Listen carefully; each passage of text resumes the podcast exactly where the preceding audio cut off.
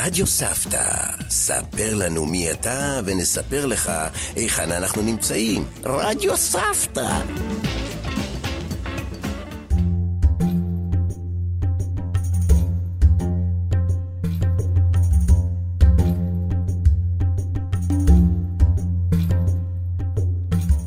הצין ואנחנו.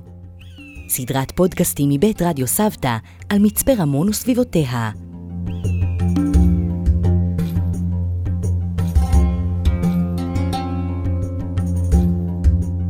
הפעם החלטנו לעסוק בבעלי החיים שחיים בקרבת נחל צין.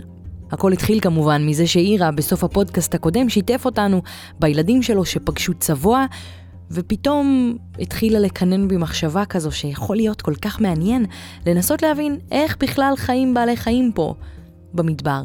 אז קודם כל ניגשתי לדוקטור אלי גרונר, אקולוג וחוקר בשלוחת רמון, כדי שיסביר קודם כל בכלל איך זה יכול להיות שיש כל כך הרבה בעלי חיים במקום עם כל כך מעט מים.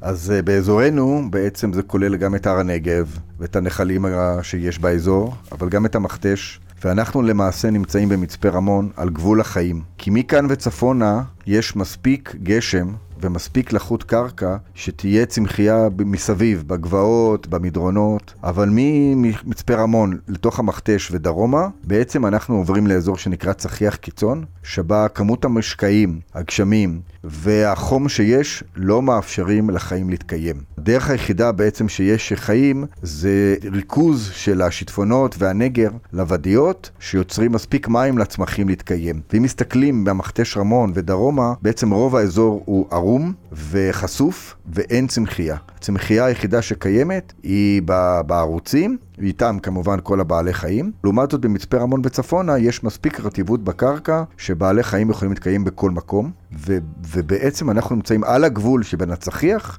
לצחיח קיצון, ועל הגבול שבין רטיבות קרקע שמספיקה לחיים, לאזור שבעצם אם הוא היה שטוח אז לא היה כלום. היה רק חזזיות ויצורים מיקרוביאליים.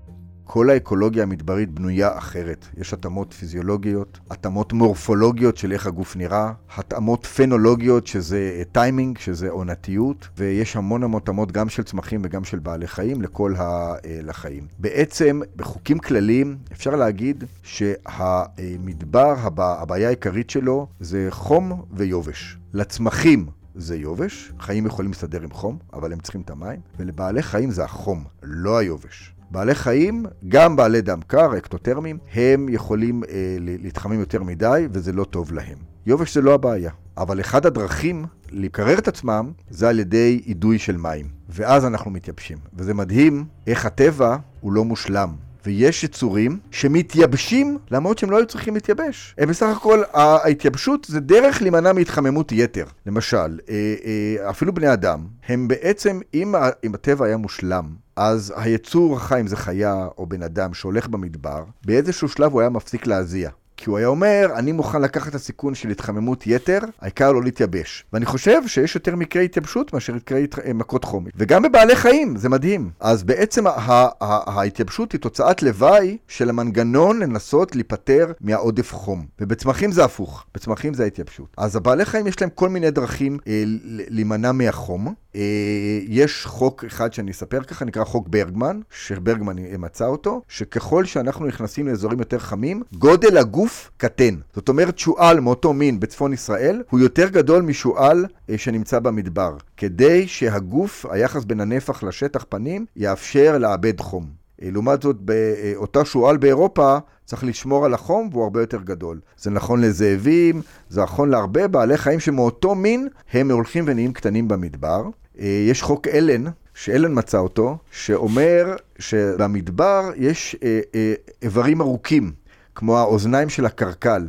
אז אם אה, מי שכתב את כיפה אדומה היה כותב את זה במדבר, כששואלים את הזאב למה יש לך אוזניים ארוכות, התשובה היא לא כדי לשמוע אותך, כי לאבד חום. אז יש כל מיני אה, פטנטים של לאבד חום. האמת היא שהפטנט הכי טוב זה פשוט טיימינג, זה פשוט אה, עונתיות. אה, הייתי אומר בחוק, אני פה בהכללה, הבעלי החיים הם פעילים באביב ביום ובקיץ בלילה. אם אני אקח כדוגמה את החיפושיות האהובות עליי, מיני האביב ומיני הקיץ הם מינים שונים לחלוטין. יש לנו שחורית שהיא מין של אביב עם רגליים ארוכות שנמצאת באביב ביום, והיא בלילה, בקיץ לא תסתדר. אז היא נעלמת לחלוטין. היא בעצם מתה, היא חד שנתית כמו פרחים, ונשארים רק הזחלים בתוך הקרקע, והיא מוחלפת על ידי חיפושיות שמותאמות לקיץ, שהם כולם פעילי לילה. צריך להבין, אני חושב, דבר ראשון, שאנחנו נמצאים בלב אה, אחת משמורות הטבע הגדולות והרחבות ביותר שיש לנו בארץ. והגודל אה, והמרחב הזה מאפשרים אה, להרבה בעלי חיים למצוא ככה את מקומם פה איתנו. וזה מאור בקל. מנהל בית ספר שדה הר הנגב. אנחנו נתייחס uh, מהבעלי חיים הגדולים ונלך לקטנים, אז uh, בהחלט אולי שני הבעלי חיים הכי גדולים ומרשימים שאדם, מטייל, יכול לפגוש במהלך היום, זה כמובן uh, הפראים והראמים, שגם הפראים וגם הראמים בעצם הושבו על ידי רשות שמורות הטבע והגנים uh, למרחב של uh, הר הנגב. הפרא הוא יונק, שמכונה גם חמור הבר האסייני, והוא מין בתת סוג חמור. הוא דומה לחמור הבר הטיבטי, צבע הפרווה שלו הוא חום בהיר עפרפר, והבטן שלו, הצדדים של הפה והחלק האחורי והפנימי של הרגליים שלו בצבע לבן. ובארץ אפשר לפגוש את הפרא הפרסי והפרא הטורקמני. הפראים זה בעל חיים, סוס בר, שהוא אה, מסתובב אה, רבות בהר הנגב הגבוה, בתוך המכתש, והסיכויים אה, לפגוש אותו הם אה, מאוד מאוד גבוהים. יעלים הם יונקים ממשפחת הפריים, שזה, אני מניחה, מגיע מהשם פר, והם מותאמים לחיים על הרים, צוקים, מדפי סלע. בארץ המין המצוי ביותר הוא יעל נובי, שנפוץ בעיקר בנגב, במדבר יהודה וברמת הגולן. מה שמאפשר להם לחיות על צוקים, ובתחתית הפרסה של היעל קיימת כרית גמישה שמשמשת אותם להאחזות בסלעים, והיא מאפשרת להם בעצם לעצור בפתאומיות באמצע המצוק תלול, או, או לפנות פניות חדות על ההר. ריכוזי היעלים הגדולים ביותר הם כמובן אה, סביב מים, אם זה מים בצורת uh, טפטפות uh, וצומח במצפה רמון ובמדרשה, שתי נאות מדבר uh, הגדולות באזור. ואם זה מים באזור של עין עובדת, עין עקב, אה, ושאר המעיינות של בקעת סין. כמובן שהאוכלוסיות הגדולות ביותר הן אלה שקרובות אה, למקומות שנשפכים בהם הכי הרבה מים אה, ומגדלים הכי הרבה צומח, מצפה רמון והמדרשה. שפן הסלע הוא יונק ממשפחת השפניים, הוא מצוי אה, במרביתו באפריקה, אבל גם בחלקו המערבי של המזרח התיכון. אה, בארץ אפשר למצוא אותו גם בצפון, זאת אומרת אה, חרמון גליל כרמל, אבל גם במדבר יהודה, בהר הנגב ובשומרון. השפנים חיים בקרקע, בנקיקי סלעים, הם אה, מאוד חברותיים, הם נעים בקבוצות גדולות של עד 100 פרטים. שבתוכם הם מחולקים גם לקבוצות קטנות יותר, והשפן פעיל בעיקר ביום ומסתתר בלילה. אני גם זוכר... אה, וזה איתי ענר, מנהל היחידה הסביבתית במצפה רמון. באמת אה, בשנים, ככה היה איזה עשור שהם באמת לא ראינו אותם. אנחנו מדברים על תחושות ועל תצפיות של, אה, שלנו, מטיילים, ג'יפאים, זה לא מאומת מדעית, אבל כן, לא ראינו אותם, ואני יכול לומר שבשנתיים האחרונות, בשנה וחצי האחרונות, מתחילים לראות אותם במכתש רמון, בנקרות, יותר דרומה. בהחלט בהחלט אני רואה היום שפני סלע שלא ראיתי אותם לפני שש שנים ושבע שנים. נחשים, כפי שאתם בוודאי יודעים, זאת קבוצה מתוך סדרה של זוחלים מסדרת הקשקשאים, שמה שמאפיין אותם זה שאין להם גפיים. ובארץ ישראל אפשר למצוא מגוון רחב של נחשים. סך הכל אה, הנגב אה, יש בו את אה, המספר הרב ביותר של נחשים ארסיים בארץ, גם בתחום החולות, יש את החרטומנים, וגם באזורים הסיליים יותר, מהשפיפון ועד האפה, שהאפה הוא באמת אולי הנחש הארסי ביותר, הנפוץ ביותר, ש... שמסתובב פה במרחב. בחלקים התחתונים של נחל צין יכולים בהחלט להיות לעיתים לעיתים רחוקות שרף עין גדי, שהוא אה, נחש אה, מאוד מאוד אה, מסוכן.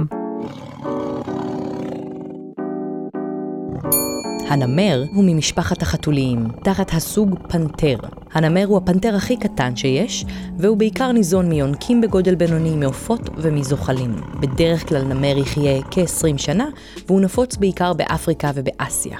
השאלה היא, האם יש נמר גם אצלנו? הסברה שהנמרים שהגיעו הנה פשוט אה, כבר לא מסוגלים לצוד בטבע, ובלית ברירה הם עולים וניזונים מהחתולי רחוב שלנו. הייתה תורנות, אגב, נדמה לי, של אה, לבוא לזרוק אבן על הנמר. היה בזמנו, נדמה לי, בן, היה פקח, והייתה כל ערב תורנות, היינו מגיעים ואורבים לנמר בתוך הבניינים, השיכונים בנחל ערוד, וזורקים עליו אבנים כדי שיחזור חזרה למכתש. אני רומנטיקן, אז אני מעדיף אה, להאמין שעדיין אולי נשאר אחד או שניים במרחב. האם יש נמר עוד במרחב שלנו? כן. התשובה לא ידועה, לפחות, אה, לפחות לא לי. אני לא נתקלתי באנשים שסיפרו שבהחלט ראו נמר, למרות שלי יש תחושה שראיתי עקבה לפני כמה שנים טובות בסביבה. כן הטורפים שאנחנו רואים לא מעט זה צבועים, אה, רואים זאבים, יש אה, שועלים שיכולים לטרוף אה, בעלי חיים קטנים, מכרסמים, ולצערנו יש גם בזמן האחרון במרחב, בעיקר קרוב למצפה רמון, אפשר גם למצוא ולראות תנים. את הבעלי חיים האלה הם בעלי חיים שהם יותר פעילי לילה, פחות פעילי יום, לעומת הפרא וה... והראם שהם גם פעילי יום, ולכן אנחנו, רוב הפעמים אנחנו לא ניפגש איתם פנים אל פנים גם כשאנחנו מטיילים בלב השטח. מה שכן אנחנו יכולים לראות זה את הסימנים שהם עשירים, שזה גללים ועקבות. ברוב המקומות בעולם, כולל הים, המארג המזון, כל הפירמידת מזון מה שנקרא, בנויה על uh, צמחים, על יצרנים ראשוניים. זאת אומרת שיש צמחים, מקבלים מים, מייצרים uh, סוכר וחלבונים ופחמימות, ובאים בעלי חיים uh, צמחוניים, כמו אה, אה, צבי ובמקומות אחרים אה, איילים, ואוכלים, או חיפושיות, ועליהם יש את הטורפים וכך כל פירמידת המזון. במדבר זה שונה. כי אחת הבעיות הכי קשות במדבר זה לא החום ולא היובש, יש בעיה יותר חמורה. זה הבלתי צפיות של המדבר. אנחנו לא יודעים כמה גשם ירד פה, ואם מסתכלים על השונות של הגשם משנה לשנה, היא, עולה, היא עצומה במדבר, הרבה יותר מאשר בכל מקום אחר בעולם. זאת אומרת, לא רק שיש לנו מעט, אנחנו גם לא יודעים, אה, לא יודעים כמה ירד, לא יודעים מתי הוא ירד. ולכן בעלי חיים כמו פרפרים, שצריכים להסתמך על החומר הירוק, קשה להם מאוד במדבר. ומה שמגלים זה שאין הרבה צמחונים במדבר, אנחנו כולנו מכירים את היעל, ובערבה את הצבי, ועכשיו יש לנו פה פראים, אבל אה, אין, באופן כללי אין הרבה צמחונים במדבר, ולכן אה, גם לא היינו מצפים לראות טורפים. ובכל זאת, יש פה פירמידת מזון מדהימה. אז איך זה קורה? התפתחו פה במדבר יצורים שלא מסתמכים על הגשם, זאת אומרת שהם אוכלים חומר יבש, מה שנקרא בעברית נשר, לא אותו ציפור.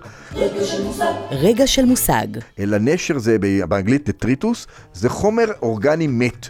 וזה יש משנה שעברה. זאת אומרת, גם אם השנה לא ירד גשם, או הגשם הגיע נורא מאוחר, יש את העלים שנשרו מהזוגן ומהחמדה משנה שעברה, ויש פה, התפתחו המון המון יצורים, טרמיטים ואיזופודים, שמם בעברית הוא אה, שווי רגליים, סרטנים שווי רגליים, וחיפושיות, והם, רוב הביומאסה במדבר היא בנויה על אותם יצורים שיודעים לאכול חומר יבש, שלא צריכים את המים, לא צריכים את הירוק, ועל זה יש את העכבישים, ואת העקרבים, ואת הלטאות, ואת החומתים, ואת הנחשים, ומעלים אחר כך את הקיפודים, ואז גם מגיע הצבוע, והזאב, והטן, והשועל, פעם היה גם נמרים, שיכולים באמת אה, לבנות את כל פירמידת המזון, אבל מארג המזון המדברי הוא בנוי על אוכלי נשר ולא על צמחונים שצריכים את הצמח הירוק.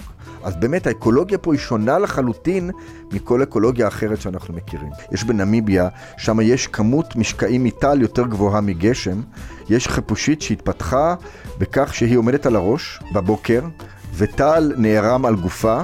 ויש לה פסים לאורך הגוף שמוליכים את הטל מהזנב עד לפה, ואז היא שותה. ממש כי התאמה לטל. יש הרבה חיפושיות בארץ, גם כן פה, שבבוקר הולכות ואוספות טל. כמובן, אוכלים אה, עלים ירוקים מתי שרק אפשר, לקבל את המים. אבל יש דבר מופלא. מי שמכיר את הבסיס של החיים, מה הבסיס של החיים? זה פוטוסינתזה. יש לנו אור, יש לנו פחמן דו-חמצני, ויש לנו מים במקור, שיוצרים סוכר. והצמח פולט חמצן. ואז באו בעלי החיים, והם לקחו את החמצן, לקחו את הסוכרים מהצמחים, ויצרו את הבנייה ואת התנועה. ואז מה הם פולטים? פולטים הפוך, פחמן דו-חמצני ומים. ויש חיפושיות שלא צריכות לשתות כלום. את אותם מים שאנחנו משתינים, הן שומרות בגוף, והן לא צריכות לשתות אפס, הן יכולות לאכול זרעים יבשים ועלים יבשים, ורק מהמים הפיזיולוגיים שלהם להתקיים.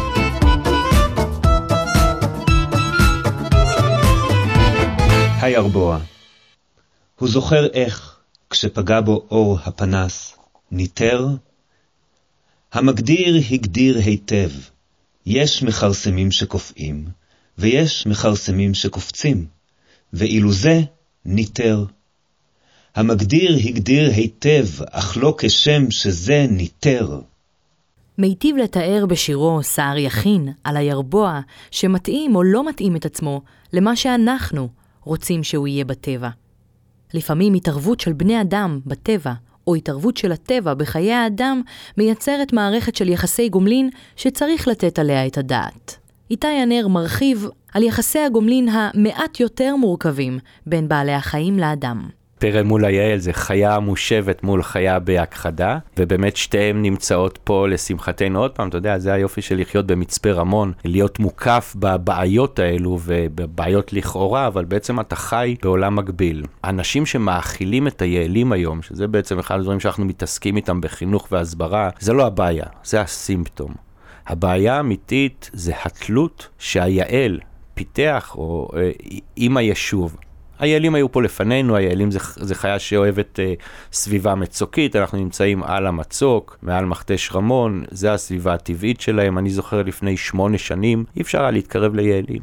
היית ניגש, היה איזה טווח מסוים והם היו בורחים. ותשמע, יש להם פה את הכל זמין. יש להם פה מסעדה. אגב, גם בזה כדאי לדייק, היעלים, אחת הסיבות שהם פה זה בגלל מקורות המים, זה מה שמטריד את היעל, לא האוכל. יש להם מספיק אוכל במדבר, אין שום בעיה.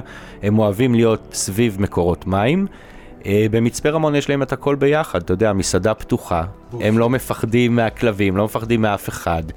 אה, והנקודה שיותר מטרידה אותי זה התלות של אותו עדר שהוא מפתח כלפי היישוב. אני גם טוען שגם אם היינו מצליחים לצמצם את כמות הזבל ברחובות לאפס, ואת כל התופעה הזאת של ההאכלה של יעלים לאפס, עדיין היעלים היו מתמידים בחיפוש אחר אותו מזון שאנחנו מייצרים להם פה במסעדה שלנו. אז יש פה בעיה אחת עם התלות שלהם, ומצד אחד שמת לי פה את הקונטרסט הכי גדול של הפרא, החיה המושבת, שהנה תראה וואלה, תראה מה קרה עם, ה, עם הנזקים האלו. באמת בשביל לבחון אסון אקולוגי או נזק אקולוגי, כמובן שעדיף לטוס 50 שנה קדימה לעתיד, ואז להביט אחורה, ואז להגיד וואלה, טעינו, לא טעינו. אחת הטענות שלי כלפי הרשויות, חס וחלילה לא מאשים את רשות הטבע והגנים, נהפוך הוא. אין פה אשמים, קודם כל. אין פה אשמים.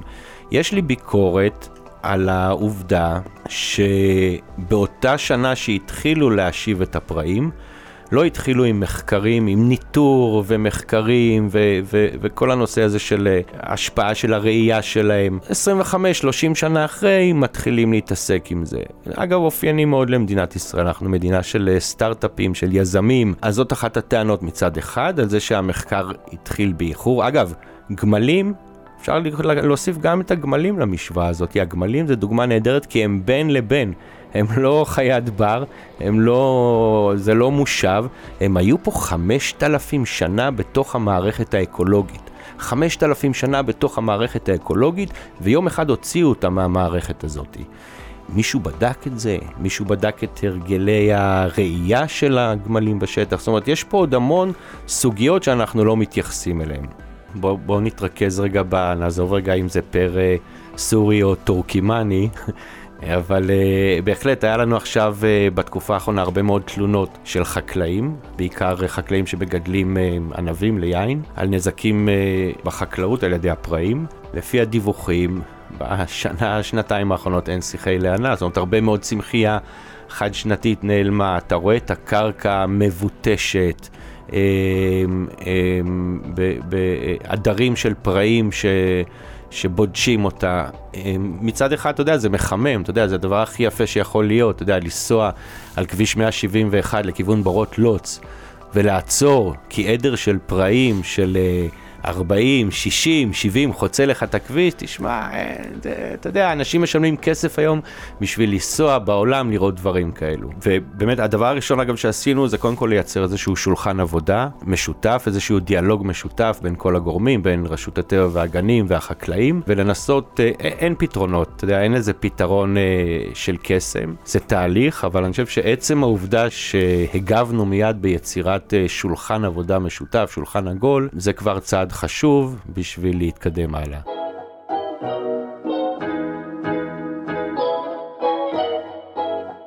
דוגמה נהדרת של מותר האדם על, ה, על הבהמה, וזה היכולת שלנו לקחת אחריות. אני חושב שבזה זה מתחיל ובזה זה מסתכם. אם אנחנו מחליטים שאנחנו לוקחים אחריות, אה, מגדירים את הבעיה, לוקחים עליה אחריות, אנחנו נמצא פתרון. אין בעיה בעולם שאין לה פתרון יצירתי. אז אולי בהזדמנות אחרת נעשה שיחה על תחום יחסית חדש שנקרא שירותי מערכת אקולוגית, וזה לא מדובר פה על בית שימוש ללא מים, אלא services, זאת אומרת מה הטבע נותן לאדם. זה תחום אה, מאוד מאוד פופולרי היום במדע ובפוליטיקה. אה, כל, אה, בכל אירופה כבר בונים חוקים לפי שירותי מערכת אה, לאדם, והרבה גופים שהם שומרי סביבה לא אוהבים אותו. כי מה, שמנו את הטבע פה בשביל האדם? ויוצא בקרוב אה, איזשהו מסמך מאוד מאוד גדול משרד להגנת הסביבה על שירותי מערכת בכל הארץ, ויש גם פרק מדברי שבו שואלים מה הטבע נותן לאדם, כשהרעיון הוא, וזה מה שיפה בקונספט החדש הזה, הוא שלא רק אנשים שמעריכים את הטבע, מרוויחים מהטבע. אנחנו לא יודעים מזה. בן אדם שנהנה מצל של עץ, לא תמיד הוא שם לב אם זה סככה או שזה עץ. אה, בין, על אחת כמה וכמה קיבוע פחמן וחמצן שהצמחים פולטים. אה, ויש המון המון אה, שירותים שחלק אנחנו מודעים להם, שזה בעיקר מה שנקרא שירותי מערכת תרבותיים, למשל השראה. השראה. אז, ויש ציד, למשל זה שירות מערכת, או דייג, או, או יש פה במצפה רמון יערות אורנים, ויש פטריות אורניות. אז דווקא עם הכניסה של האוכלוסייה הרוסית למצפה רמון, פתאום נוצרה תרבות של ללכת ולקטוף אורניות מה, מהיער, אז זה ליקוט. ויש הרבה שירותי מערכת, אבל לא לכולם אנחנו מודעים להם, אבל החיפושיות גם מפרקות את החומר האורגני בקרקע, וללא אה, מחזור הנוטריאנטים, המינרלים, אה, לא, החיים ייפסקו, וזה דברים שלא אנשים, אנשים לא מודעים להם. את הנגב שלנו, המדבר הישראלי, הוא ייחודי בהרבה מאוד דברים, ואחד הדברים שמאפיינים את הייחודיות שלו, זה המגוון הרב של בעלי החיים. גאווה, גאווה לאומית, תשמע, זה תענוג, אתה יורד, וזה לא משנה מה, אבל יש בעלי חיים, אתה רואה את העקבות שלהם, אתה רואה הכל.